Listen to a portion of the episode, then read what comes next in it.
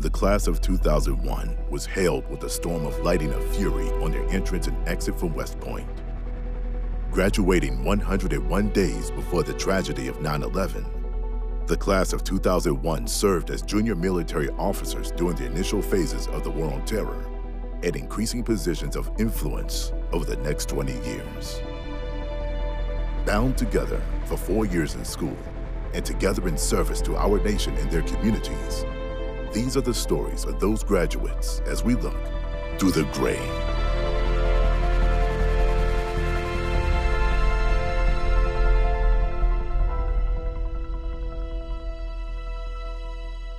The views expressed by Commander Gibbs are solely his own in his private capacity and do not in any way represent the views of the U.S. Naval Academy, the U.S. Navy, or the Department of Defense. Thank you very much. Through the Gray has its first sponsor, Urban Industrial Northwest. Urban Industrial Northwest is owned and operated by my childhood friend, Greg Hostetter. Greg and I grew up playing in the woods and hitting each other with sticks. I joined the military and Greg joined the trades. We both love the outdoors and the Pacific Northwest. Please visit his site and see the amazing work he and his team are creating. Urban Industrial Northwest is a furniture and fabrication company specializing in handcrafted products using heritage lumber deconstructed by architectural salvage companies from structures dating back to the late 1800s to early 1900s. Everything from their powder coated hardware to their top selling reclaimed wood desktops are carefully constructed by their team in shop to create one of a kind statement pieces for your home and office needs. Check them out on their Etsy store, Facebook, and Instagram, or give them a call at 360 703 6936. And mention this ad for a 20% military discount on your order. And to top it off, shipping is free straight to your door nationwide.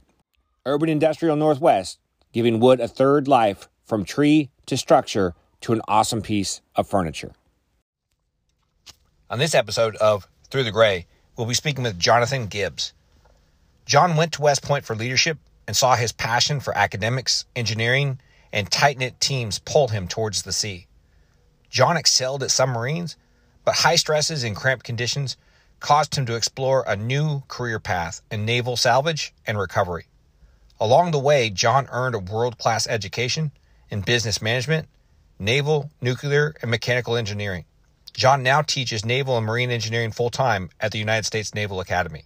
This is his story. Welcome to Through the Gray. We're with Jon Gibbs. How you doing today, Jon? I'm doing great, Joe. Great to talk to you. Thanks so much for having me No on. problem. So, first question Why West Point? You know, I've listened to enough of these podcasts that I thought I would be prepared when you were going to ask me that. Uh, but you know, it's it's interesting because looking back as a high schooler, I really didn't really know very much about what it was like to be a leader. You know, uh, maybe none of us really had that fully well informed, and you know that the leadership development that we'd get at West Point would be the draw. For me, it was you know I was a pretty impressionable kid in middle school and high school. You know, we had uh, briefings with Colin Powell in the Gulf War, and I was kind of like glued to that. And then uh, in high school, I remember they made Killer Angels into the Gettysburg movie, and I, I just, wow, there's a real historical connection there with what West Point grads have done way, way back, and you know that really piqued my interest.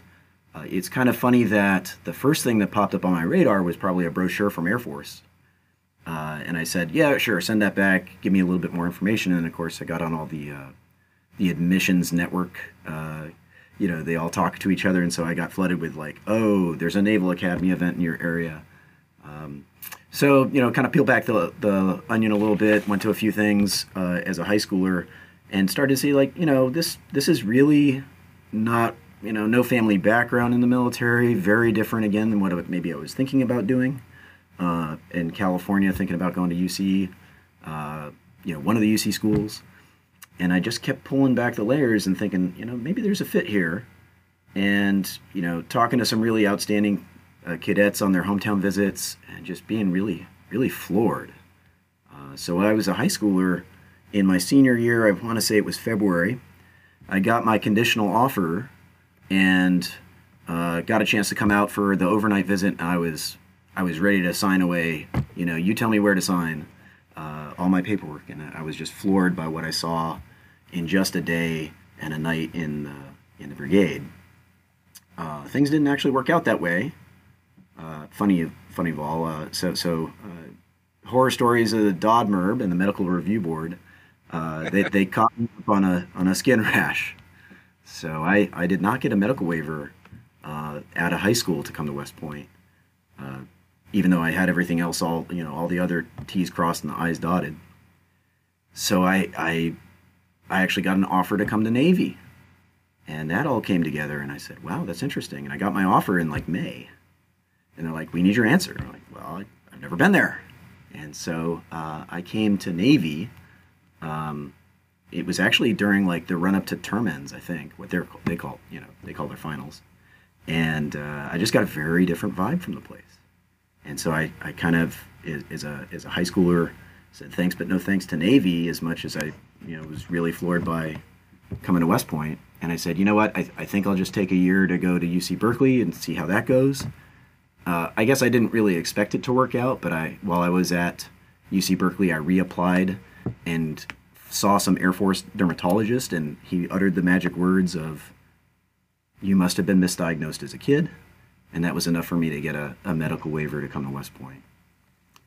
So it's a roundabout way of saying how I got there, without really answering the question for why. But I really wanted to serve. I think I was pretty influenced by my dad in the he he worked uh, as a sales executive in the toy industry. And every year he would go out to New York to Toy Fair and he would tell me like we're going to place the bets and we don't know what's going to be the next new hot toy and maybe none of it is and I was just I, I think that's where my thoughts about public service really kind of crystallized and I'm like I don't think that's for me. I don't think you know, it's a little bit of flim flam and smoke and mirrors, and you don't know what's going to work out. And I'm like, I think I, I'm, I'm thinking of something more steady than that, where I can make an impact um, at the, at the outset. So, yeah, it was kind of funny because I, I didn't affiliate with ROTC at uh, at UC Berkeley, so I, I think it was kind of like a package deal for me of come to West Point to be an officer, not, um, you know, I want to be an officer, so get myself to West Point you know? Um, yeah it's, it's kind of a roundabout way of thinking about it i guess. Now your year at uc berkeley um, did you question whether or not you, you still wanted to go to west point? Not really. Uh, really it was a question of if i could get there. Yeah so so um, yeah as you'll see in my career and maybe this is a theme like I've told a lot of folks like make make people tell you no, and probably at least twice. Uh, and I said, well, if it's something as stupid as like this medical waiver didn't come through, but this is really what my heart's desire was was to go be a uh, a West Point uh, cadet and then graduate, then just reapply. Just do it again. You know, put yourself out there one more time and give it another shot. But no, I, I, I mean, I enjoyed my time at Cal. I was a marginal Mechie student. Uh, I was a number in a 700 person auditorium for a history class, right? So it was a very different experience. I did not particularly respond well to it. I mean, I did okay, but I didn't even, by the time I got my, uh, my medical waiver to come through, I didn't even have a 3 0 when I left. And so the good news is that that put a nice big chip on my shoulder. You know, like, okay, I didn't really make the most of that opportunity. And also, um, really responded to the format, the delivery, the class size and the professional mentoring as a cadet at West Point from the from the faculty, and uh, and that really lit up my synapses to do well academically, and and you know that I think made a huge difference in how things ended up turning out. And so you, you come into West Point um, the summer of '97. What was the experience of Beast?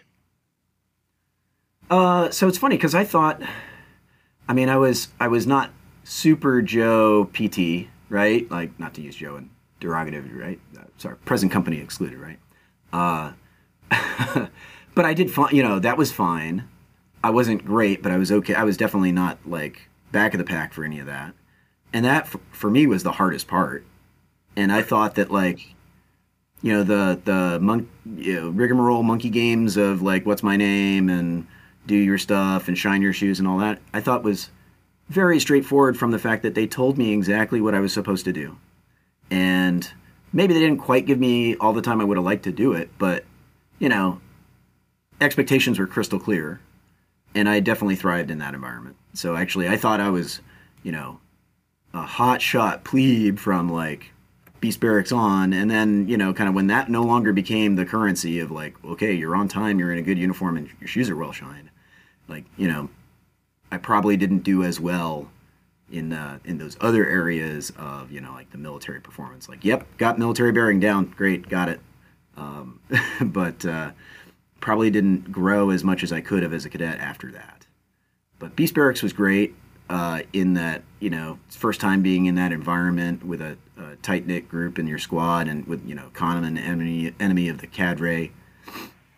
Um, yeah, so I I think I you know as much as one can enjoy Beast Barracks, I think I had a good summer. Um, and then you know the start of academic year as a plebe was you know kind of at least for the first couple weeks was just kind of a nightmare and a blur. Um, but then when things finally settled down in the academic year, I felt like I kind of really hit my stride in plebe year. And as you get into the academic year, um,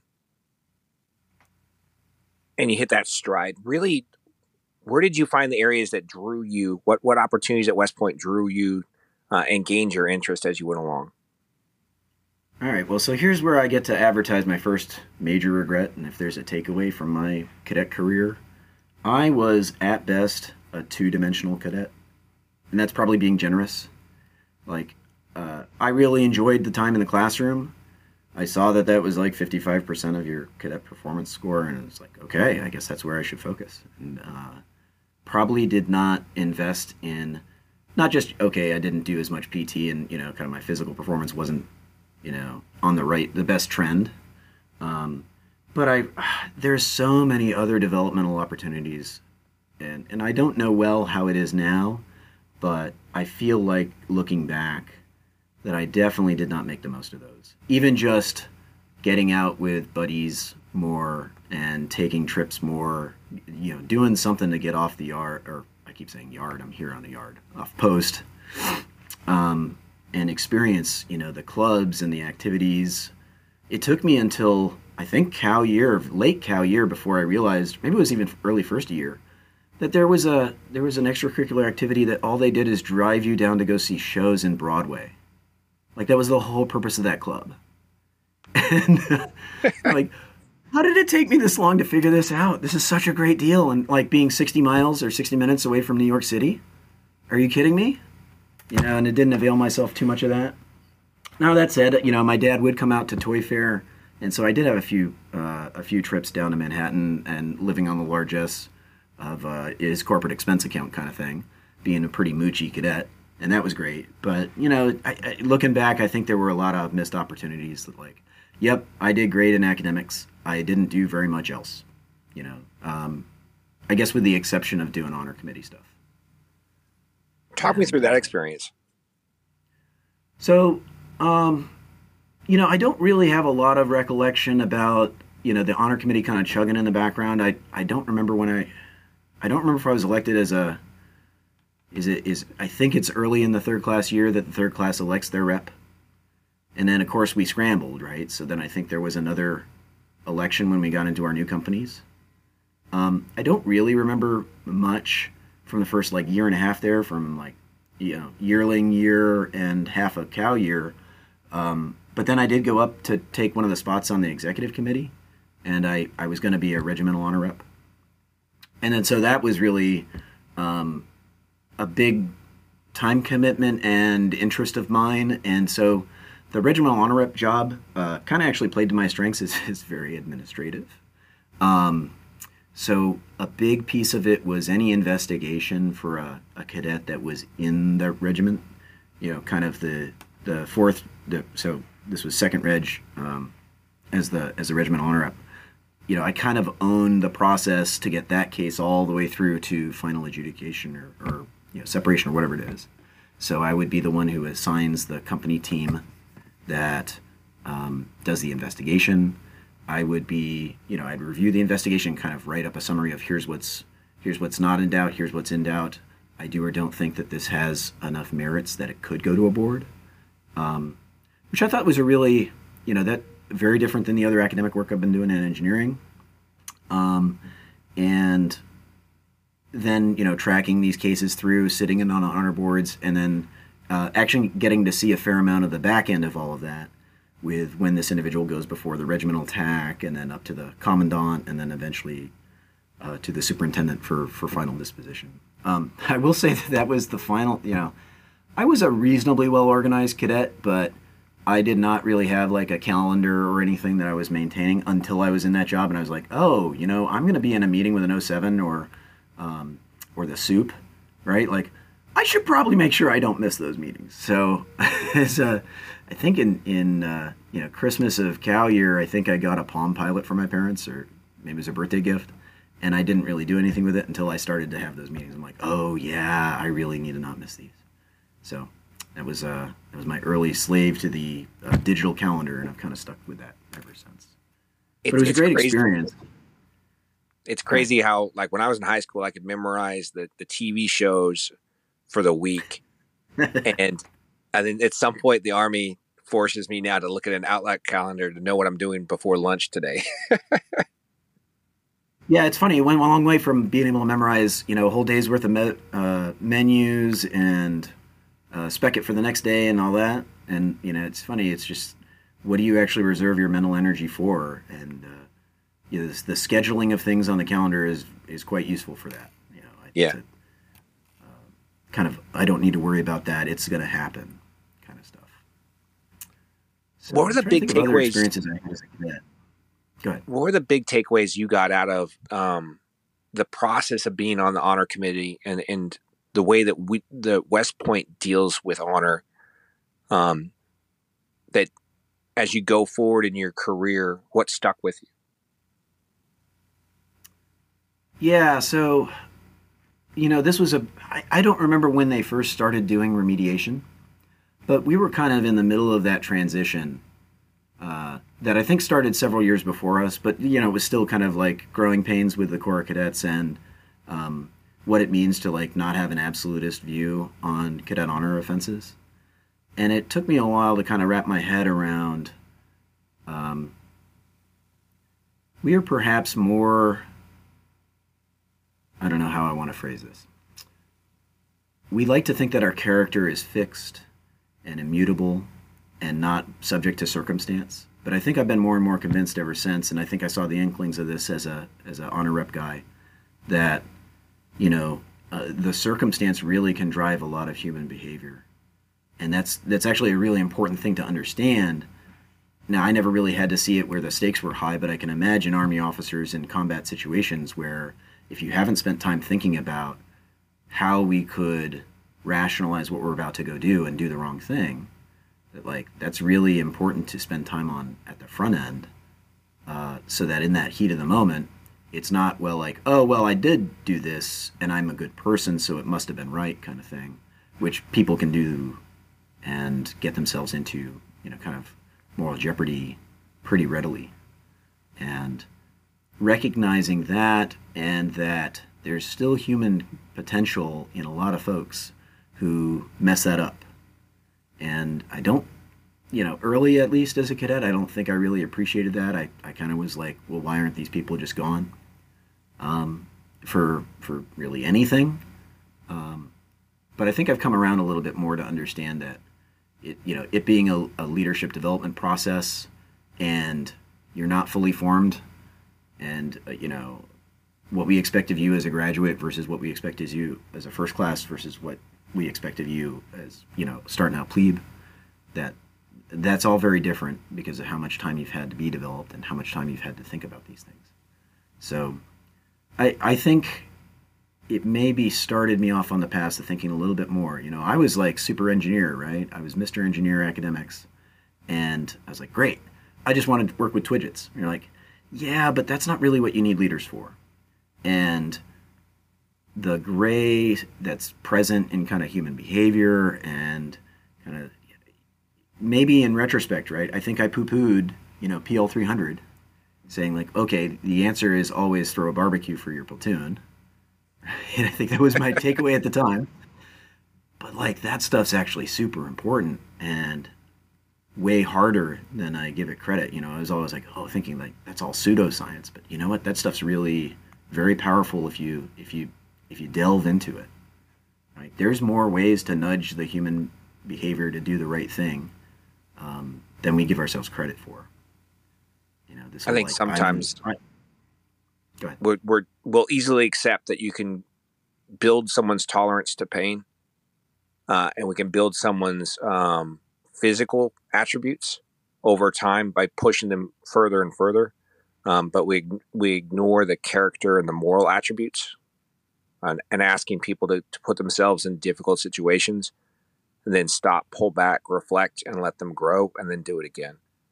Um, yeah, and, and the whole cadet experience should be a whole bunch of low stakes things where we kind of allow you to flail and fail a little bit, right?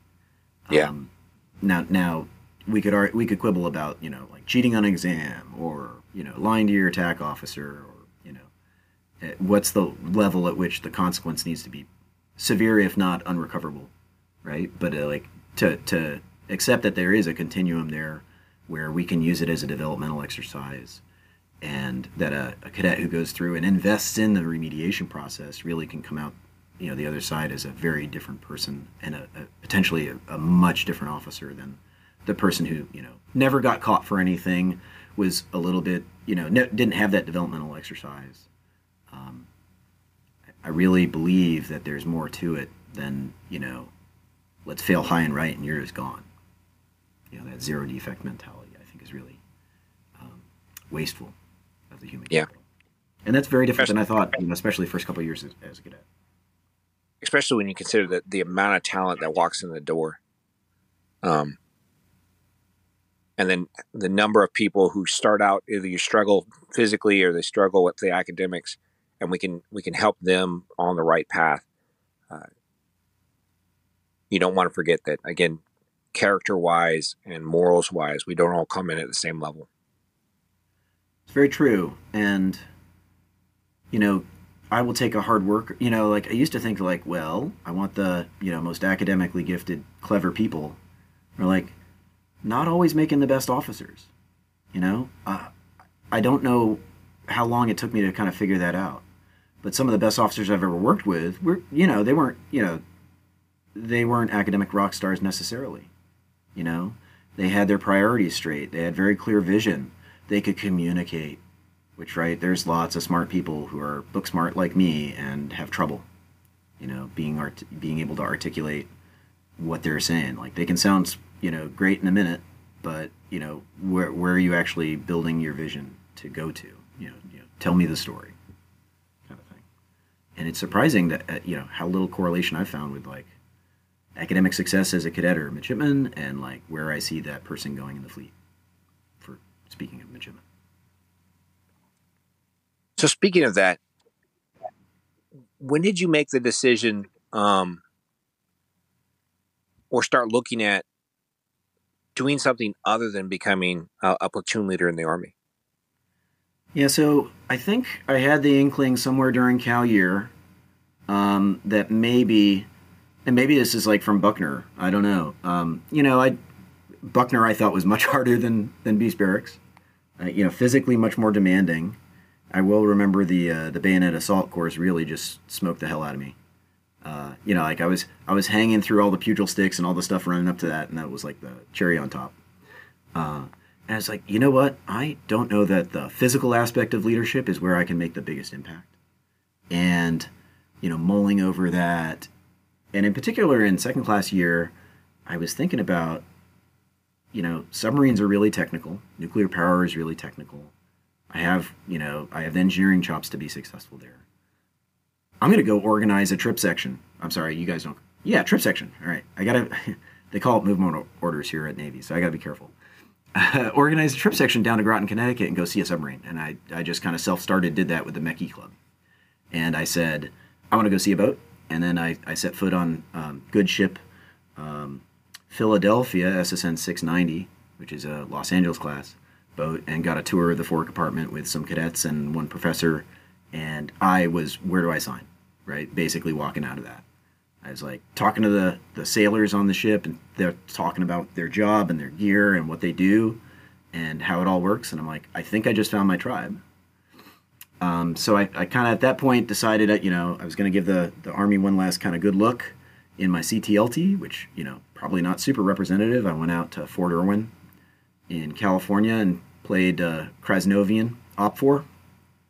Uh, and you know I said you know this is pretty you know stateside cushy-ish you know it's peacetime army obviously right at that time and like i was like i just don't know that this is where i can have a big impact and I, I, don't know. You know, I was pretty convinced that I wanted to be an armor officer if I was going to um, end up in the army, and that was ultimately my my backup plan. Uh, but I just thought, you know, I think that it's not so much about, and I'm confident that the army would have rounded me out better and focused some of my weak areas physically, definitely.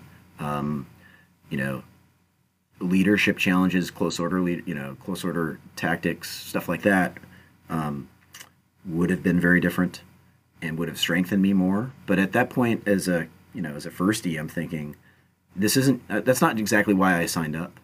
I want to have a big impact, and um, the reputation of the submarine force and what I saw on my tour.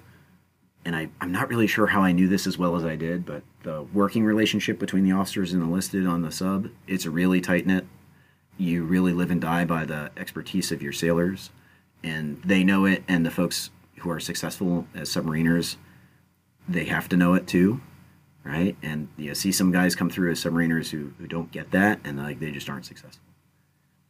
As a cadet, I had this vision that you had to be standoffish to be successful as an officer in the army. You know, kind of this this mask of command, and like don't be too familiar with your troopers.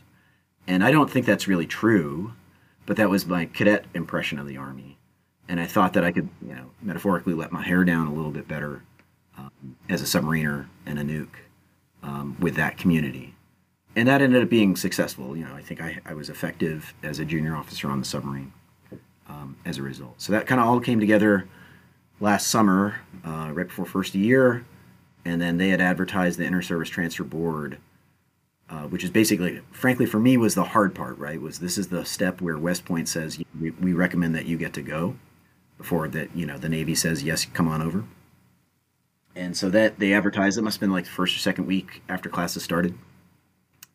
And it's kind of a hodgepodge. I remember there was one regimental TAC and then just uh, you know uh, a rogues gallery of inter-service officers who were assigned as, as faculty um, representing all the different services. And so uh, went to that board. I think we had 20 go in in that in our class. And uh, ultimately there were 10 inter-service transfers. Uh, seven of our classmates went in the air force um, uh, Diane Russell uh, and I ended up in the Navy, um, and uh, we had one Marine, and so that was kind of like it all kind of came together. You may well remember, you know, branch night was a pretty big night, but for I would guess like ninety percent of the class, you know, they were either strategically betting on their first combat arm choice or they were, you know, they were, you know, high ranking, getting their first non-combat arms choice or whatever. But you know, there was not that many people who was like, I was really on the bubble and didn't know what I was going to get. But I was, I was one of those. So um, the downside was there was no keg for me. Right? There was no, there's nobody there to receive me to say, "Welcome to the submarine force, young man." Uh, that would happen much later. So. So graduation and transition from West Point and, and everything you know as Army uh, to the Navy. What was that like? So that was, you know, I lucked out in the uh, career field I chose because the submarine force, you've got to go through quite a pipeline to get to, you know, before they let you touch a submarine. So we graduated in June. I reported to Power School in Charleston, uh, South Carolina, uh, in August, and I'm in the schoolhouse for like six months and that's a great leveling experience for you know various backgrounds. You know we've got stem majors we've got non-stem majors. The, the top guy in my power school class was a was an econ major. And so um, you know kind of they have to be able to tailor it to um, tailor nuclear power to a broad group of of you know uh, baccalaureate holding officers who are ready to go be submariners and, and actually surface warfare nukes uh, as well. And I felt like that six months plus the next six months, which was prototype. Basically, they'll they'll they have a big reactor up on stilts that they let you play on uh, under supervision. Um, so you learn how to operate a plant, how to qualify in a plant, uh, and then another uh, 12 weeks at sub school in Groton, Connecticut, uh, which I effective, affectionately refer to as you know two weeks of uh, new material and 10 weeks of craps at the casino. Mm-hmm. was was plenty to catch up to folks who'd had a bunch of naval sciences ROTC or folks from the academy. Had I ever been underway on a ship? Nope. Um, but I didn't feel like that really was hampering me too much. There was so much OJT built into the pipeline and as a junior officer on the submarine that I don't think I was really disadvantaged. Um, there are probably other inter-service officer folks who feel very differently because you know, they didn't necessarily they probably went to a command earlier than I did because um, I you know I was almost 18 months removed from graduation by the time I showed up at Good Ship at Augusta the Naval Academy in comparison to the uh, the military academy, their rooms are very tight. Um, they have two to three very small space. Uh, they very share true. Rather than a communal bathroom, they have the shower and everything all in the room. Um, and so there's a lot about West Point where you share that experience with your, your your classmates for a year in close proximity, but it's not even comparable to what they ask them to do at the Naval Academy as far as proximity to other human beings. Did you find that that was kind of a shock when you, you walked onto your first sub? No, I mean, it, the real trick is you, you end up packing very light and you just don't have a lot of stuff. Um, so my first underway, my first deployment, um, I was not even in, you know, the, the 688 submarine doesn't have a lot of officer berthing. It's a little bit light. So there's three three person staterooms plus the CO and the XO have their own um, staterooms apart from that. But you actually have a complement of something like 14 or 15 total officers. So several, you know, five, six junior, um, well, maybe not five, six, four or five of the junior junior officers are elsewhere. They're in, in berthing with the crew. Um, there is a little berthing room that's called nine man on a 688, and it's uh, it's like a converted electronic space, so it's actually like super cold, which is really nice. It's a good place to sleep. Um, so for you know basically half my tour, I'm in nine man, and like I might have you know one third of a small locker to hang something like my blues for deployment, my my service dress blues, and everything else has got to fit under the four inch rack pan that I'm sleeping on. And so you can imagine the rack is probably six by two and a half and four inches deep, and like everything you have ought to fit in there.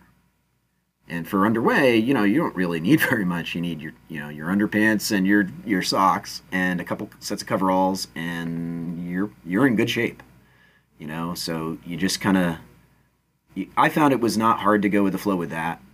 Um, a lot of people ask, you know, did I ever feel really claustrophobic?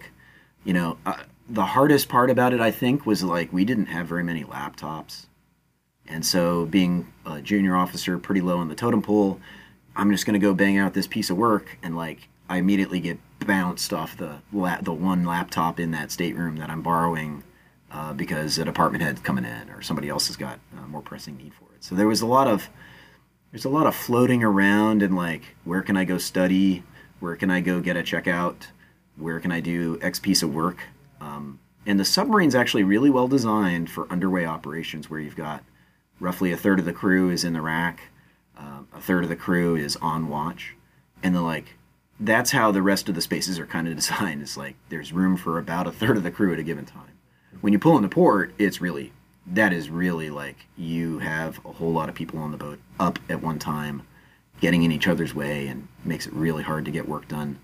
Uh, you know, and I'm just talking about like office work, not to mention you know trying to get maintenance done in an engine room, where you know you've got physical used to call it the butts per square inch limit, right? I just can't put two mechanics in the same space working this, uh, even dissimilar jobs. They're going to get in way, in way of each other. We see that in the shipyard a bunch.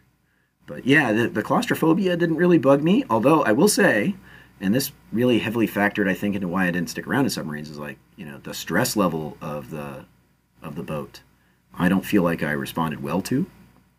I ended up doing two six month deployments on Augusta, and on my second one, uh, I ended up punching the bulkhead, literally with my hand, uh, five times in six days, and like, that's really dumb, right? like that was my uh, that was my venting, you know. And it's like the steel's gonna win every time against your tissues, uh, but like you know, I was like, wow, this is a really, I, I, felt kind of like for me and how I'm handling it, a really unhealthful level of stress and it's affecting my performance and my whole attitude. And like, so, okay, I'm not to come back as a department head. You know, that's, that's kind of how that all came together. Um, I actually decided to not come back to be a department head after about 11 and a half months on the boat, which I thought was of my three year tour, you know, pretty fair and, you know, not predetermined, not prejudging you know that gave me a couple underways plus a full deployment um, on the boat, and uh, you know I think that was pretty fair. Uh, got to see a lot of stuff, right? Got to go.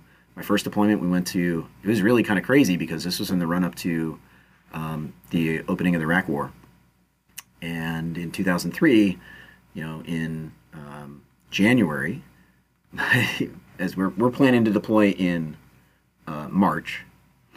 That's our normal scheduled deployment in March 2003. And in January 22nd of 2003, the XO comes on the announcing circuit and says, you know, you guys need to get your stuff in order because uh, we're notionally attached to the Teddy Roosevelt Battle Group and she's pulling out. So go get your stuff in order. So I said, oh, okay. So I, I, I pick up the landline as soon as he, he drops the mic. I pick up the landline from the boat and I call my uh, then fiance and I said, hey, honey, where are you at? She's like, oh, I'm in Hartford. Um, I'm at a job fair. I'm like, oh, okay, that's nice. I need you to come home so we can get married tonight. And so uh, we were our own kind of shotgun wedding, not knowing when the boat was actually going to leave leave port. Now we had we'd actually planned our wedding for the 9th of February, um, and I didn't know until like three days out that we would actually make our wedding date. And uh, the boat deployed the next day. So that was a that was a shock.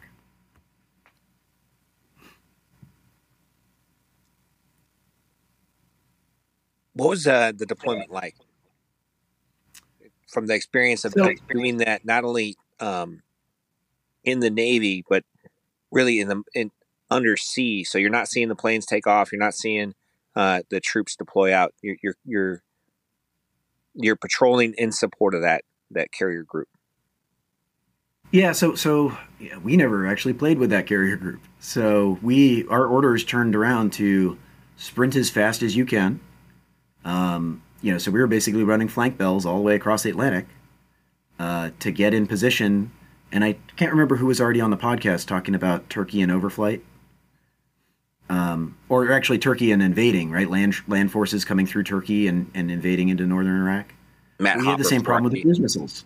Yeah. So the, the the the plan was to do cruise missile strike from the eastern Mediterranean and overfly um, Turkey. And Turkey says, uh, au contraire right? So um, that whole lead up to that, I am rapidly trying to qualify to be a watchstander in the engine room. I'm I'm getting lots of lots of radiation exposure. Uh, not lots, not like lots for a nuke, not lots for like a human. Uh, but you know, rapidly we have to in two days like take everybody who is supposed to shoot from the East Med and they have to go through the, the uh, Suez Canal and end up in the Red Sea, so that they can fl- shoot over um, over Saudi uh, and so that was pretty crazy. I, I was pretty well isolated from that because I was just a low man on the totem pole and like I was caring about how uh, you know how a droplet of water gets turned into the light in my rack light, you know, level of qualifications on the plant. But uh, but yeah, so like so then we, we we actually did do the cruise missile strikes at the opening phases and like when I think the news was saying, you know, oh, we may have gotten uh, Saddam's son like it would have been that tranche of cruise missiles. Um, I don't think we did, right? I don't think we got them then. But uh, so so yeah, I didn't. We were the hardest part I think for me was you know you're really in a news vacuum for the most part. And I well remember you know right before we struck, and I was now qualified as an engineering officer of the watch, so I was standing watch back in the engine room with my watchstanders. Um, you know, all we had was you know president's declaration of, you know, you know, some of the speeches, you know, the, the prime time. I don't remember if it was a prime time address or when it came out, right? But just reading that to my watchstanders because we're just like we don't know what's going on. We we're we hope this is the right call and we hope this is all for the best. And all, you know, we just don't know. Um, so that's very different. Um, the submarines are probably not as blacked out as they were then, as far as like the you know we have better bandwidth, we have more data coming in. Some of the boats, some of the more advanced boats, were waiting to shoot while they were they had CNN playing on the mess decks, so they had as much information as everybody else. But we were kind of in a vacuum. And when we did um, when we did launch our missiles, so we were 10 for 10 out of the Tomahawk cruise missiles we were asked to launch. Um, I got to you know, my battle station was pretty cheesy. I was a phone talker, but I was in the CO's stateroom. You know, that's basically a damage control center space. And there was nothing, you know, no damage, no crises, whatever. But um, I did have a view of the periscope uh, camera. And so I got to see each of the 10 cruise missiles go off and the rockets separate and see it uh, heel over and cruise away. And that was, it was pretty interesting and I guess made it feel a little bit more real than it would have been otherwise if I was, you know, staring at gauges in the engine room. Uh, but yeah, that that information blackout aspect of it, I think, was probably one of the hardest and most surreal parts of it. Uh, I well remember my second deployment. I came back and I said, "What do you mean they redesigned the Mustang? They brought back the Charger." And Peter Jennings, our uh, you know my favorite newscaster, ABC News, is now dead. You're like, I will never be out of the loop ever again, and that kind of fed my being a you know like politics news junkie, probably to an unhealthy uh, extent, but uh, not wanting to be out of the loop. Um, I think really fed into that from there on out. Talk me through that transition um, from serving with the submarine force and being at sea uh, to being an instructor. Yeah, so um, Norwich University is a very funny place. Um, and maybe, maybe if you're not from the Northeast, you're probably not familiar with it. I really wasn't until I kind of got there. Um, so we talk about Thayer this and Thayer that, and here's a statue of Thayer. But Thayer was our fourth supe, right? Our third supe was Alden Partridge. And so it's a little unclear from the historical record, but he may have absconded with some money to go found his own school. And that school was Norwich University. Um, so he's he's on all of their graphics and all over the place. Whereas he's you know kind of in West Point lore, he's something of a scoundrel. Uh, certainly when held up against Thayer. but uh, yeah, I, I you know the the detailing process to get orders. You know, you're kind of negotiating with the detailers and what's on the sl- you know we call it a slate of jobs available to us, and you know, I I was pretty convinced I was probably going to be out of the Navy so getting an opportunity to go back to school was really important to me. So kind of worst ROTC job beats the best any other job, just about. Um, and so I was a little bit strategic. I threw in um, VMI. ROTC had a spot on my slate, and so did Norwich. And so I ranked those two one two. As it turns out, Norwich doesn't have really any organic master's programs, but they had recently started up online schools and so that was kind of all in the calculus of you know what I what I want to uh, get out of my tour because I was you know if I was going to make this a transition point to get out, I was terrified's not quite the right word, but I, I was worried about not having any additional credential um, to make that transition and be a little bit more marketable. And of course, you know, um, it didn't come to that, but uh, they had an online MBA program that I started while I was there as an instructor and I really did not like the format. It's not so much their fault as, you know, online learning, as gosh, we've all learned of late. You really have to do it very well for it to be really effective. And I think we were just in the early stages of figuring out how to do remote learning at all. And it was it was apparent to me that, you know, like these online discussion forums in the MBA, um, they didn't really suit me well. I didn't feel like, yeah, I feel it was just kind of like paper chase and rigmarole and I wasn't getting a lot out of it.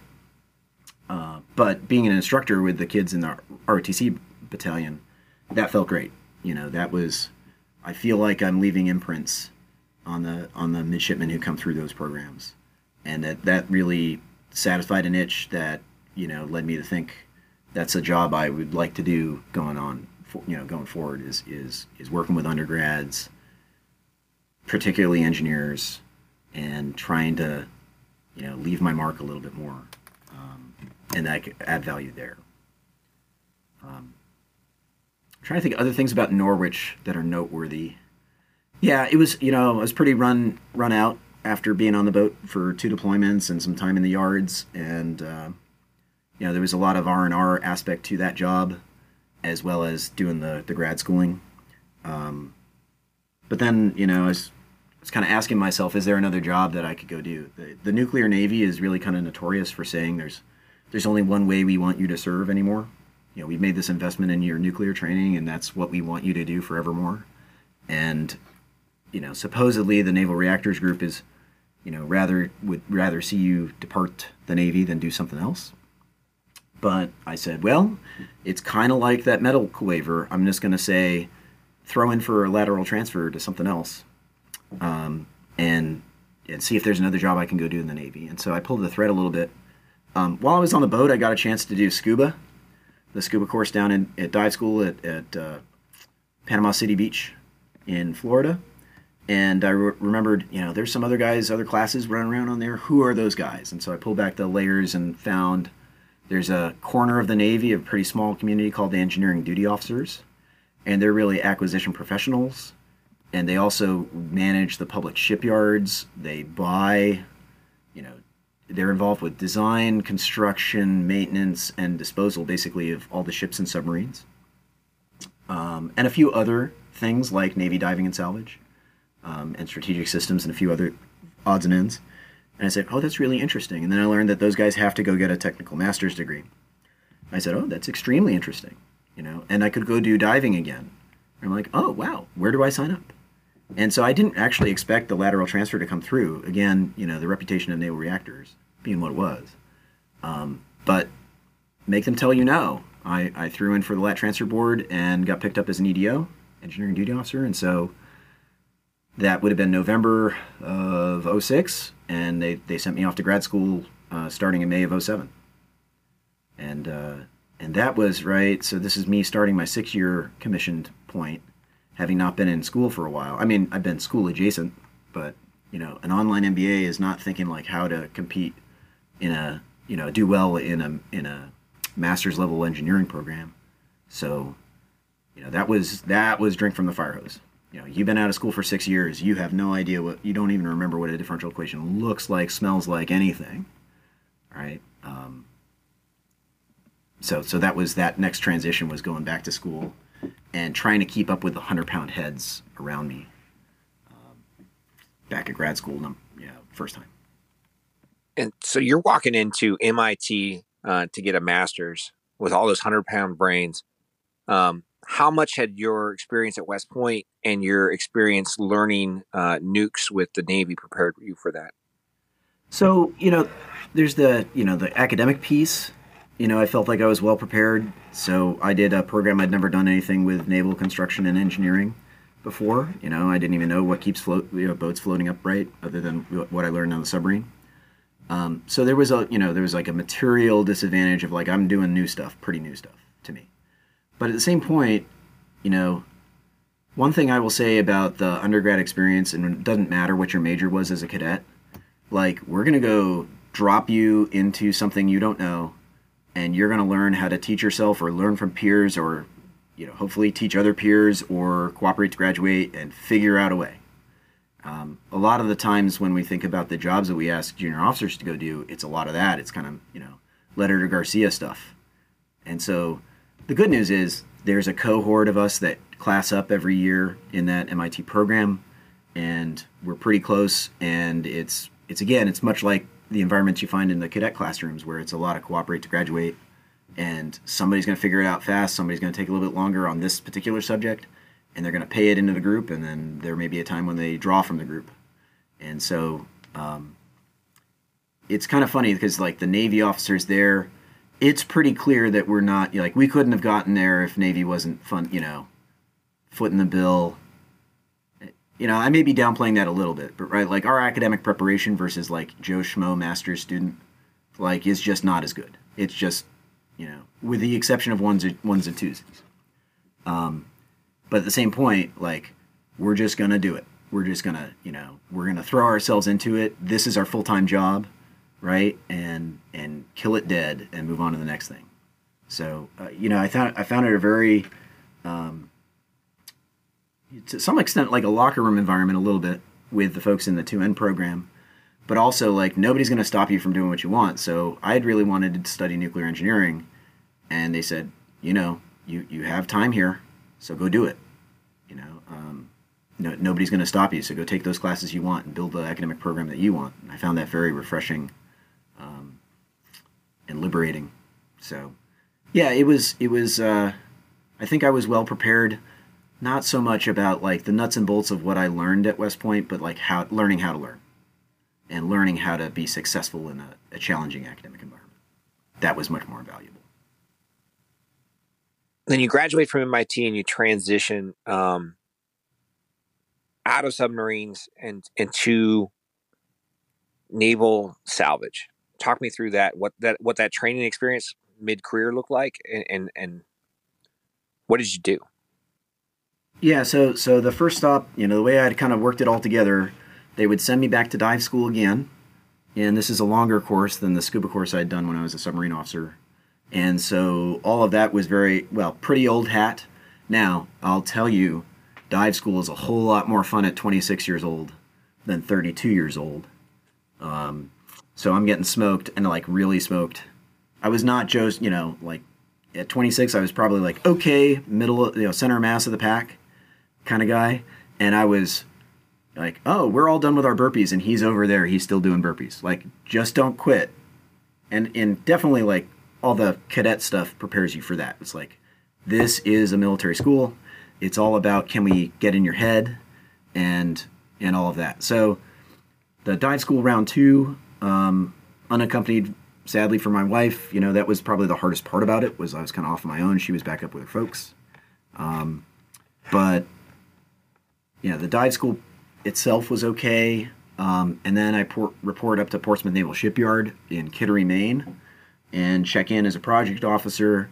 Um, they sent me to California for five weeks to finish out one of these, um, basically the, the first course of study as an engineering duty officer. This is called the base, they, their basic course, which is like a mid year, all mid career guys. Um, and then come back to the shipyard to find that they're going to send me to California for know, five months or so on an off yard availability. And I'm like, I didn't realize we did that. I didn't realize, you know, I thought, you know, engineering duty officers, that's, that's like a, you know, a kiss your wife every night kind of job. And I'm like, no, no, no, young man like, we need you to go uh, off to San Diego because we're going to go repair this submarine here. And so that was uh, that was eye opening. Uh, I learned a ton from the folks on that off yard project. Um, this was Good Ship San Francisco. It's uh, her last major availability before her final deployment, and then she would she would get inactivated after that. And but uh, but at the same point, I was again uh, you know removed from my wife and home and she was kind of off on her lonesome in Maine um, without anybody, you know, kind of around. And I was working stupid 14, 16 hour days almost every day of the week. And it, it was really unsustainable and I think, you know, really unhealthy from a mental perspective. And I just didn't have any balance. So, um, got through it, did okay. Boat came out. You know, actually, it was a very successful availability. I don't get to claim very much credit for that, but um, it was a really good team that got her through that. Um, and then got to come back to Kittery and got assigned to a new project while I'm still doing quals at the shipyard. Um, and that was the USS Miami. And I'm almost certain that this hasn't probably penetrated the Army lore, but the Miami project was really special. Um, you may have recently seen in the news Bonhomme Richard and the fire in San Diego that took out that entire ship. Yep. So up until that point, um, there was there Miami SSN 755 was, you know, she, we brought her into uh, dry dock in 2012, and we were going gangsbusters, ripping stuff out, putting stuff in, going great. Two months in the dock, and a fire was set, and that fire burned for 10 and a half hours on Miami. And I, I got the word, you know, I was at home and like called back to the shipyard. We need you here now like, what's going on? Like, not that there was a fire on the Miami or that there is a fire on the Miami. The, the Miami is on fire. I drive back onto the shipyard, and there's this pall of smoke uh, over the top of the, you know, basically framed in by the buildings. And that submarine burned for 10 and a half hours and was just, the forward compartment was gutted. Absolutely gutted. It, you know, it took us a long time to figure out. We kind of had our suspicions that something weird was going on, but it ended up being that it was an arson event. And I think we think that that's what happened with Bonhomme Richard as well. Um, but that was, you know, recovering Miami, what we were going to do, how we were going to do it, was a big piece of my last year at the shipyard. Um, kind of all consuming and like, I'm only confident, you know, submarine maintenance and repair is a really tough business. There's there's a lot of constraints. There's a lot of you can't do that until you do this. There's a lot of how do I even do that? Um, and I'm convinced that the public shipyards are successful where they can be, mostly because they have an institutional memory of what they're doing most of the time. You know, maybe 90%. So I bring the submarine in, I drain all the tanks, I look in all the tanks, I inspect all the stuff, I take some stuff off, and then I discover okay, what I figured was going to happen is about 90% right. I have 10% of other stuff that I have to go figure out. And so the shipyard's very good at coming up with solutions to those, you know, 10% problems. But here, it's like 100% of the availability is is groundbreakingly new work that we have not done and we don't know if it's going to be any good and we don't know if the hull's still good or the piping's still good or how do we get our workforce back in this in the submarine to work safely.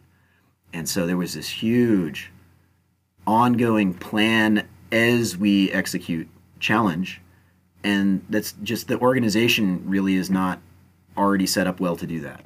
And so that was really eye-opening for me.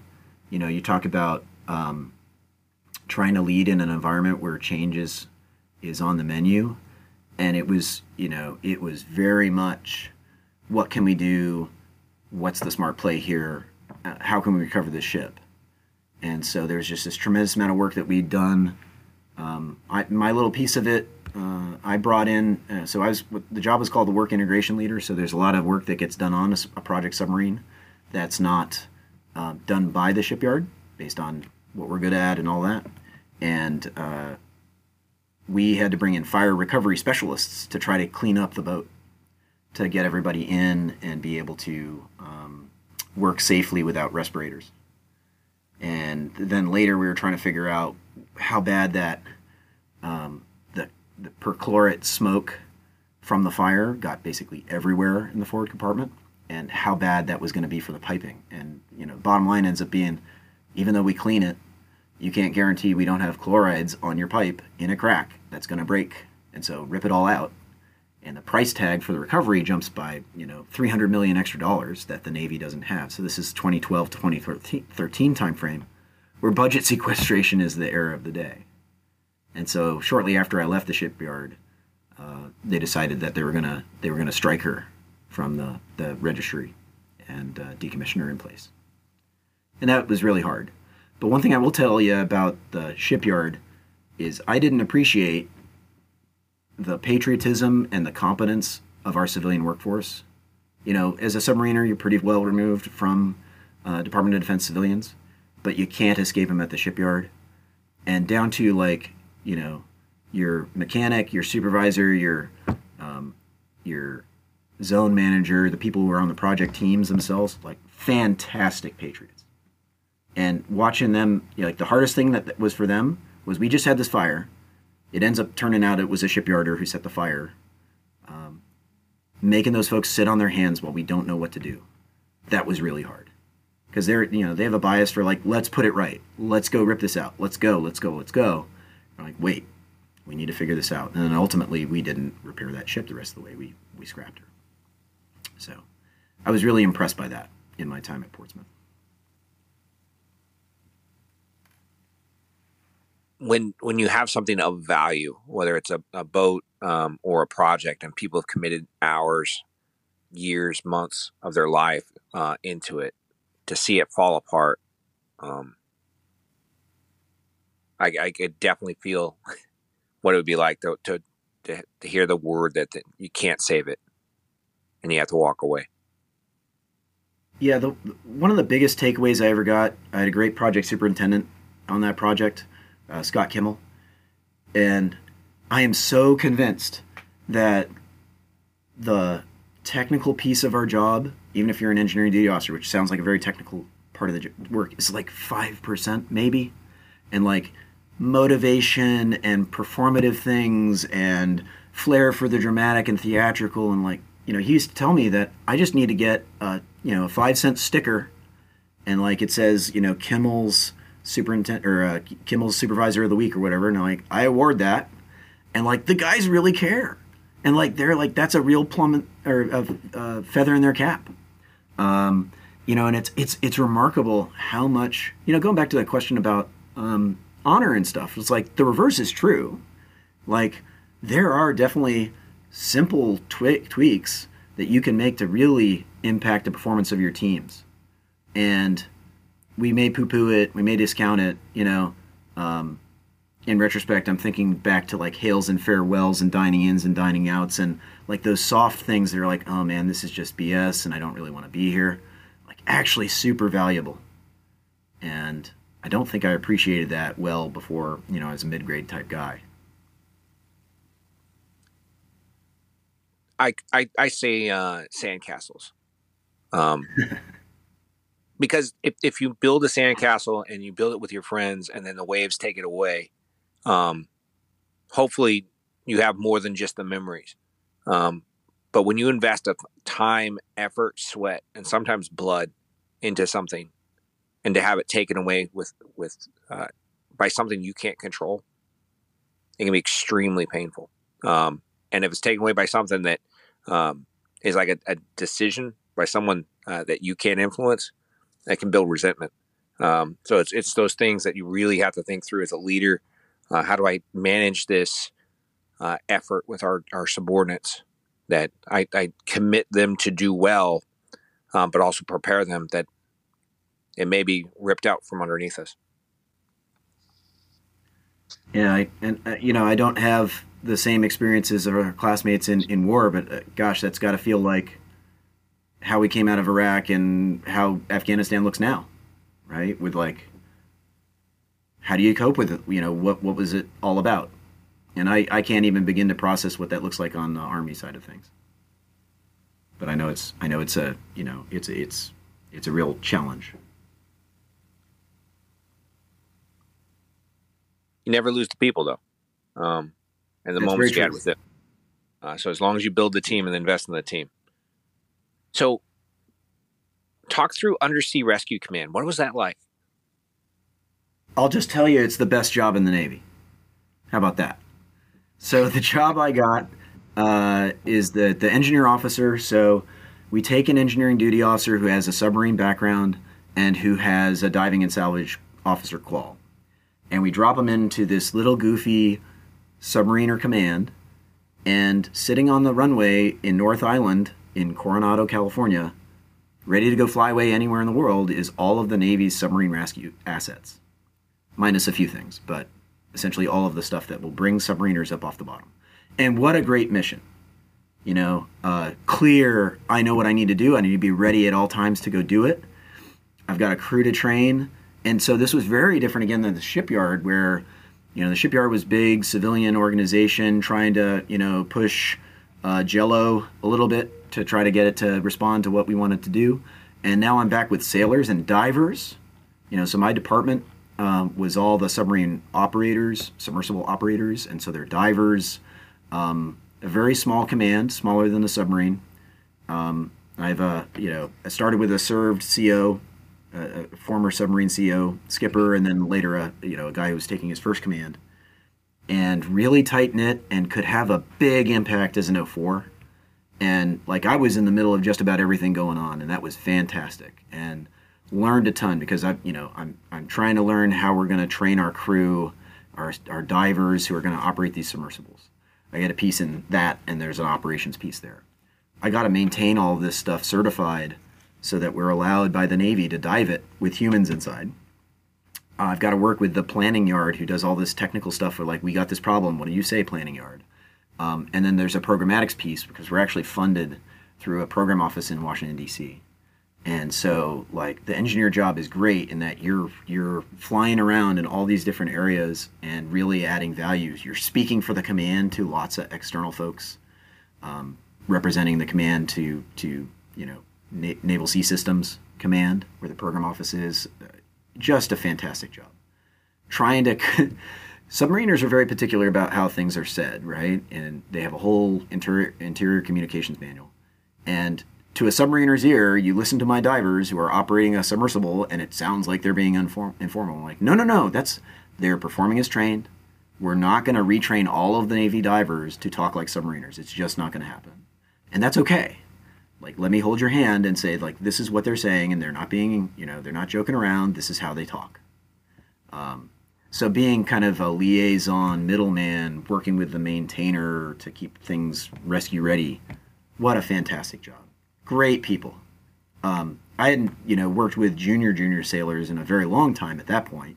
You know, since I left the submarine, so from 2005 to 20, what was that? 2013. Yep. It was great, just fantastic. You know, learn how to do effective fit rep writing and uh, you know enlist ev- evaluations again and a little bit of what the XO has to do and you know just really developmentally excellent job uh, I think I had a big impact. So I was out while I was still attached to the shipyard. The Minesweeper Guardian had run aground in the Philippines, and so that was a big egg on our face moment as a Navy, and like we had to go make it right. So we flew out a salvage team, and we're ripping this thing apart off the reef. And part of that, they said, okay, I want to rotate some salvage officers through to get a little bit of developmental experience because when we have these kind of national events happen, they may only come every few years let's make the most out of it. So I got to go out to the Philippines for a couple weeks to see us carve up this minesweeper like a Thanksgiving turkey, and it was amazing. Uh, while I, you know, while I'm in the air, in or in, in my itinerary, trying to get out to to the the project in the middle of the um, Sulu Sea, or maybe it's Celebes Sea, can't remember. I think it's Sulu Sea.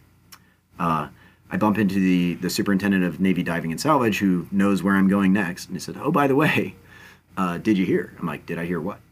So on Valentine's Day of 2013, the uh, premier diving asset that they had at Undersea Rescue Command had a handling mishap and got dropped onto the deck about three or four feet because it came out of its handling system. Uh, there were four people inside. Thankfully, nobody hurt, amazingly. But the whole two years, first two years of my uh, time at Undersea Rescue Command, the, the focus was trying to get that thing restored. And we stripped it all off. And even before I got there, they, they sent the hull off back to my, my shipyard at, at Portsmouth Naval Shipyard to get weld repairs and ultrasonically tested and you know non-destructive t- testing and figure out that the hull's okay. And it took us a whole year or two, you know, a whole couple years of integrating to get the material cert and the crew certified again to operate. Meanwhile, I've turned over all my crew except for one uh, one sailor, and he's like, he was in the he was in the the it's called the pressurized rescue module PRM. Uh, he was in it when it fell, and he's like, I'm never setting foot in that again. And I'm like, okay, I don't blame you. Um, so, you know, that was quite a challenge for like, how do I like I've never seen this thing operate. How do I be the subject matter expert in training my crew so that we'll be ready um, when the time comes and we get it certified? So we got it certified in July of would have been 15. Um, big, you know, training event with the squadron to say, you know, okay, take your lumps on. Here's what problems you need to go fix still with your crew and your training, but you're safe to operate. And so there's a tradition in the submarine force we borrowed from World War II. The old fleet submarines used to come back off patrol, and they would say that if you had a successful, uh, you know, uh, patrol, war patrol in the Pacific, that you know all torpedoes fired on targets, etc they would come back with a, a broom on their mast. And that's how they would return back probably to Pearl Harbor or wherever they were forward deployed from. And so that we've stolen that um, imagery for sea trials. And so back to the flair for the dramatic and the soft skill stuff, like I was adamant that we were going to put a broom on the PRM at the completion of our sea trials. And so uh, the sailor who was in it during the drop uh, and one of our contract workers, one of not contractors, contractors, um, who was actually operating the deck cradle, and the thing fell like inside of a foot away from him. he was almost crushed, right? Uh, I had those two guys, and they didn't have any idea. I had those guys come up, and they were the ones who put the broom up. You know, so it's it's recognize, you know, what your team has done. Don't make you know flair for the dramatic is great, but it's not about you. It's about the team and celebrating with the team. You know, like I'm in the team. I'm not the team, kind of thing. And I think that's you know I didn't really appreciate that as much uh, as a young pup, as a as a junior officer, but super important and a big takeaway out of that tour. one of the things I think um, in the army, because we deal with things on land, you do lots and lots of rehearsals and planning um, in preparation for execution. But there is a lot of give and take on, on, on risks that you can't assume. Submarines are closer to like spacecraft, um, where one mistake can be enough that you, you can lose a lot. So, with the preparation for the PRM to get it ready to go, um, how how detail oriented, how focused did you guys have to be with every aspect of that thing when you repaired it? Oh yeah, so the from a requirements perspective, um, the certification of those deep diving submarines that we put people in, deep diving submersibles, is its own program. Um, there is a separate one for submarines called SubSafe ever since the Thresher disaster. But at the time that they stood up SubSafe, they decided we need to be able to get people off of a submarine if it's stricken and not right. If it goes on a sea trials and it's sitting down there at you know I don't know on the continental shelf at 1500 feet, we have to have a way to get submariners off. So that gave birth to what's called the deep submergence program. And so along with you know the heavy requirements that we lay on how do you do maintenance, how do you make sure you're going to have watertight integrity of the black sub, you know the, the fleet submarine.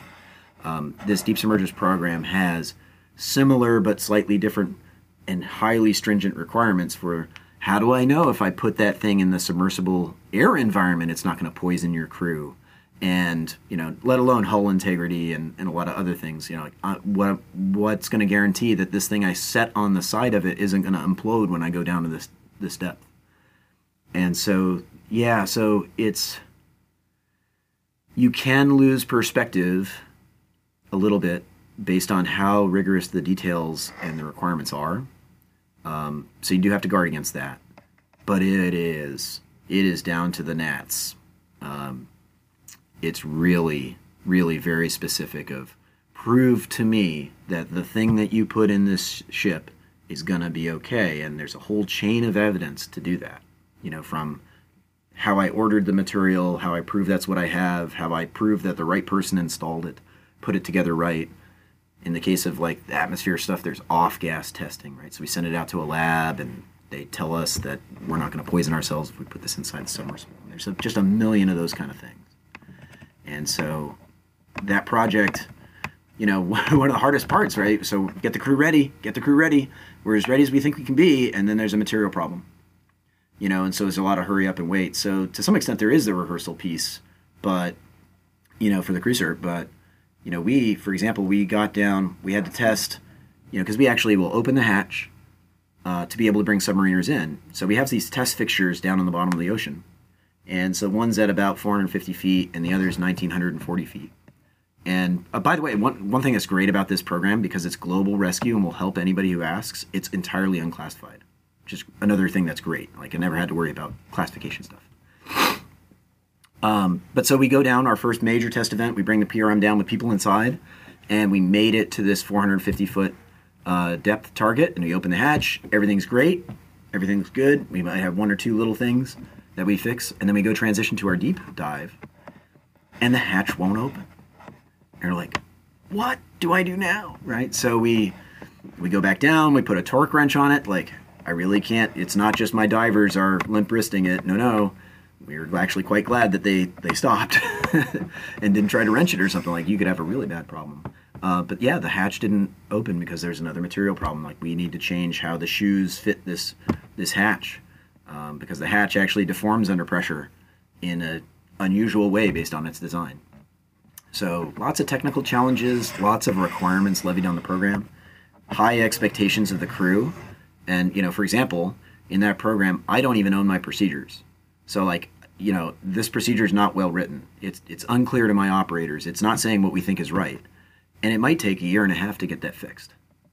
Right. In the meantime, I'm trying to operate with some temporary standing order or something. So yeah, as an engineer, you can really get bogged down in that. But still, what a great you know, like that is the job where I added the most value in my time in the Navy, bar none. Um, totally different than what I get to do now, but really felt like I had a I kept the command in good shape a lot of times. I felt uh, where I really you know I wasn't probably single point failure, but there were a lot of times where like because I caught something or I saw something or I headed something off that I really helped out. And I can't say as I feel that same way about my time on you know on the submarine on Augusta. Now, moving forward to where you are now, a, a, career in the Navy, uh, a combination of time with submarines and and time with recovery, um, working at the Naval Academy as an, an instructor. What is that like? Well, uh, it comes with its own challenges that I don't think I appreciated when I said, "Hey, this sounds like a great opportunity. Let me go." Um, so, uh, backing up, while I was at Undersea Rescue, I, I threw in to try to go, uh, bill it to go do a doctorate, and they said, "Well, the board process let me go. Um, my community wasn't very happy, but I didn't say three bags full, and, and, and off I went. So so I, I pursued a doctorate, and I think because I didn't say three bags full." Um, I kind of had a little bit of a pull on my record. And as it turns out, that's probably why I am here now, because there was a problem with manning here, and folks who have the right credentials to to take one of these jobs here in naval architecture, and I was right place, right time, to somewhat, you know, somewhat kind of written off by my home community as an engineering duty officer. Um, and I knew the reason why I wanted to go pursue a doctorate is I wanted the teaching credential. So I had a little bit of that taste from the ROTC experience, and knowing that that really fires me up when I can see how I've left little fingerprints, metaphorical, um, on my students, and especially budding engineers. Like, you know, I don't really need you to be a wizard with a calculator. That's not really what engineering is. You know, there's room for creativity and there's a whole lot of room for like well that just can't be right. Let me rerun that right? And trying to break through with my students that um, you're not automatons. You know we need you to be actively engaged in what you're doing because at the end of the day as an engineer you're going to review a lot of stuff and you're like you didn't do it. You didn't put it together. But you have to develop those skills of like intuiting what does and doesn't make sense what is the right way to do the, the you know the problem or more likely the open-ended design things that you're going to go do. Um, but so i got here and started as a professor in 2018 in the naval architecture and ocean engineering department. And um, it's been challenging. It's been very challenging. Now I'm, you know, i think i've found my footing as an instructor but there's a lot more to the job that i think than i realized about beyond that you know there's an expectation not only that you you know you're providing service to your academic department to the yard writ wide the, uh, the academic school we're in the school of engineering and weapons that piece i kind of had an idea of you know where do you get yourself involved and how do you get impact with the midshipmen outside of the classroom? But beyond that you know, the research expectations has been uh, really a challenge for me to, to keep that into balance. Um, my research right now you know, I kind of studied in the doctorate um, metal additive manufacturing, um, but there's there's been fewer opportunities for me to kind of advance along those lines, and so now I'm I'm more focused on um, submarine hydrodynamics, which is you know more in line with what I'm teaching and what the resources are available to me, but that transition's not been great, you know, and um, I'm finding more and more that, and it goes all the way back to West Point, like I felt like West Point was really good at teaching me how to get urgent things off my plate. And I wish I had spent, and you know, some of the most successful of our classmates have already figured this out, right? Like, I wish I had figured out, like, great, you're really good at what you're doing. Are you doing the right thing right now? Or have you carved out time to do the right thing, or to think deeply, or, you know, I've got I've got a copy of Covey's um, uh, First Things First, Actually, I'm going through now with a, a, a third class midshipman I'm coaching. And I was just like, where was this book for me, you know, 15 years ago? Where I really could have, you know, I'm great at rapidly dealing with the problem that's on my plate, but I'm not great at defending my plate from problems and selecting what should be on my plate. And I'm still trying to figure out, even 20 plus years in, how do I do that better? How can I get kind of the long term view and be more successful and more effective that way? And so the big piece for me, I think, is that that research piece and advancing this as a scholar has been, you know, that's always the last priority for me and it, it's always getting starved. And so that's that's been my real challenge. And I, like I love it is such I don't want to say it's an easy mission, but it's so easy to be motivated when your mission is staring back at you in the classroom, right? They are immediately not only important, right, but urgent. And let me get you squared away, right? Like it's it's easy to do that when you let other things fall off the plate. And I would argue that's the right priority, but at the same point, if you if you do that exclusively, you never have anything else on your plate. So, uh, I think that the midshipmen and the cadets are probably more similar than we would want to admit in our rivalry. Right? Things are a little different. Um, the midshipmen get really upset when I say that I think that they have entirely too much free will, but I will tell them that from time to time. Uh, by comparison to cadets. But uh, but they're great, right? I mean, how could you not be influenced by Americans who are signing up to go do the work of defending this country, right? And okay, we got, you know, I'll cheer their success 24 7, only 364. Got it. But, you know, I got fantastic humans walking around this place just like cadets at West Point. And, you like, you got to pinch yourself every day that you get to be around those folks.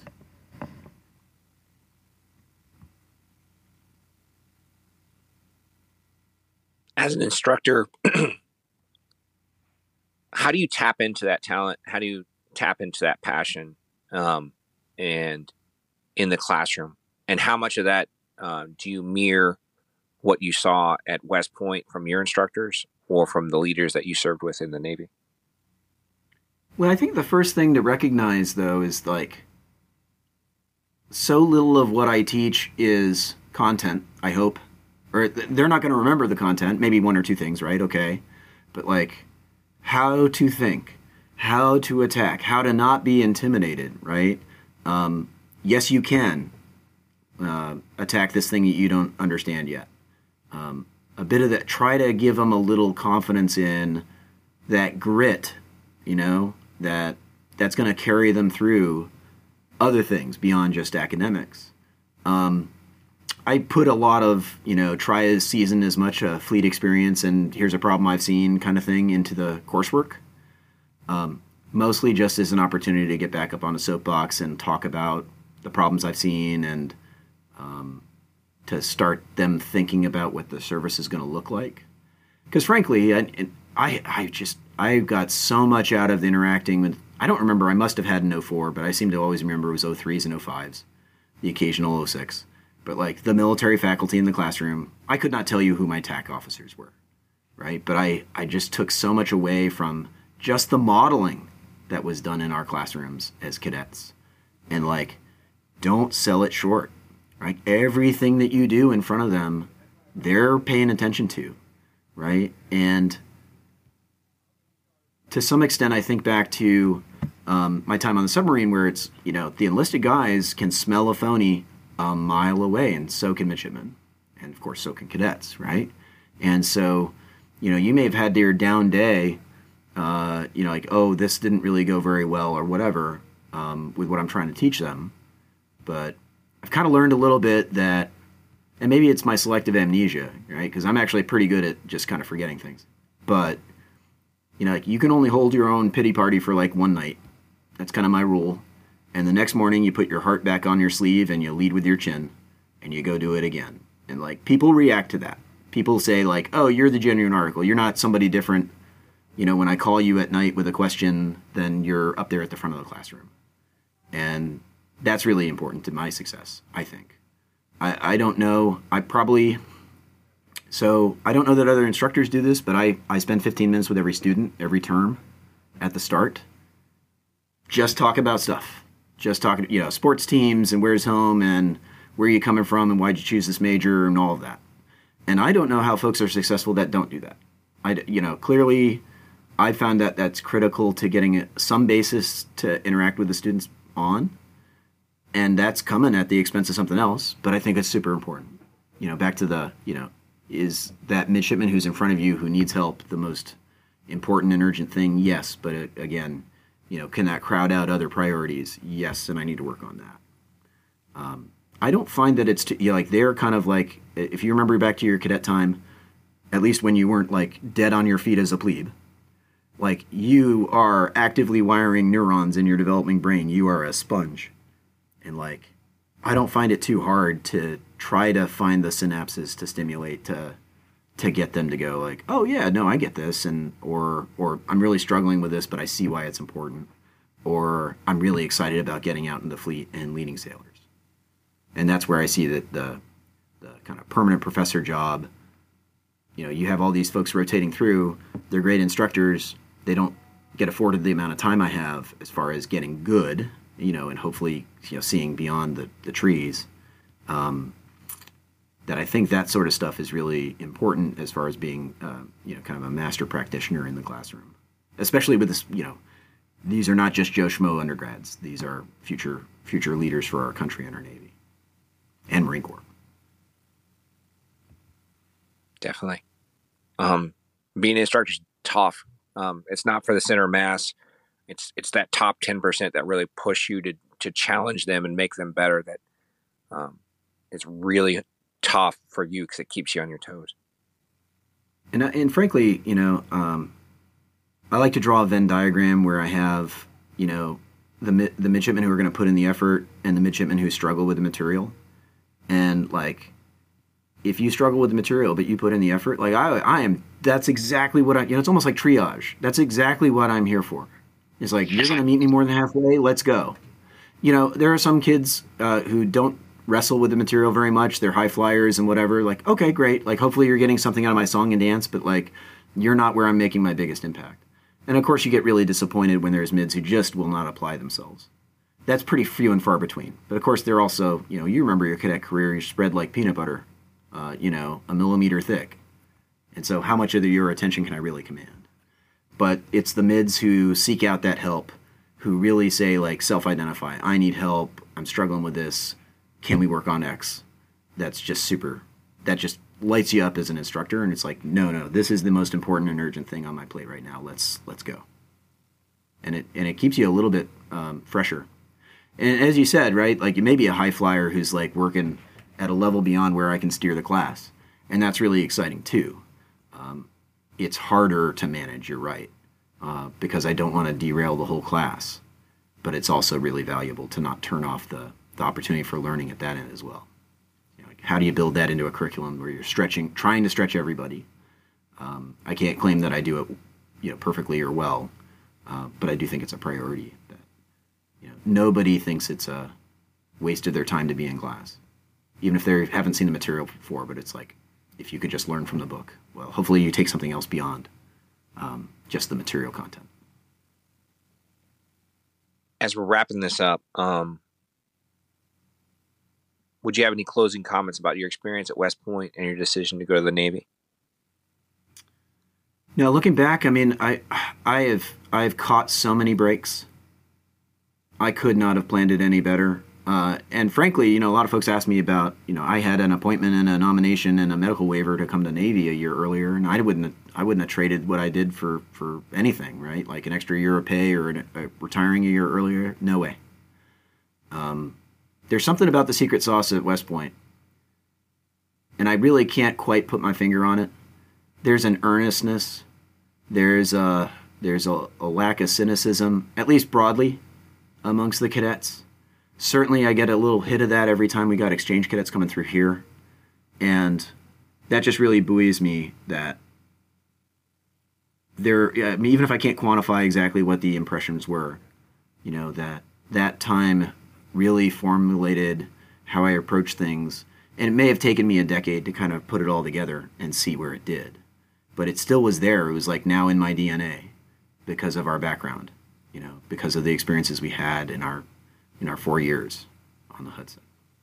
Um, I think I've talked just about everything I had, you know, like in the profound things I wanted to say. But the big takeaway, if you look at my career, is is make them tell you no at least twice. You know, make them tell you no about a medical waiver. Make the you know ask ask nicely to go in the Navy. Ask nicely to do something other than submarines and nuclear power, and then uh, I guess get a black mark on your record so that you can go do what you would really love to do, which is go teach. Awesome. Hey, thank you very much, Jon. Joe, this has been a blast, uh, and and what a gift to the class. Uh, I just I cherish, and maybe even more than folks who've been in the army and have seen your, our classmates. I've been so out of the loop that this is this is like a, a, a reset with the class. I I missed our twentieth, and I was so angry about it because I was planning to go and it was Delta Wave, and I've got some reasons I can't come for that, you know. And I was just I was I miss that connection and that network, and I feel like this is such a value add to that, uh, and getting to hear the experiences and amazing things that our classmates are doing. So I thank you for the project, and I'm just delighted to be uh, contributing a small part to it. Definitely. Thank you very much, Jon. Excellent. Thanks, Joe.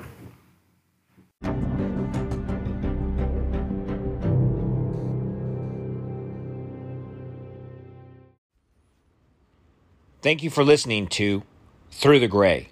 If you like this episode, please give us five stars and follow our podcast. It helps us gain visibility and helps us share our stories.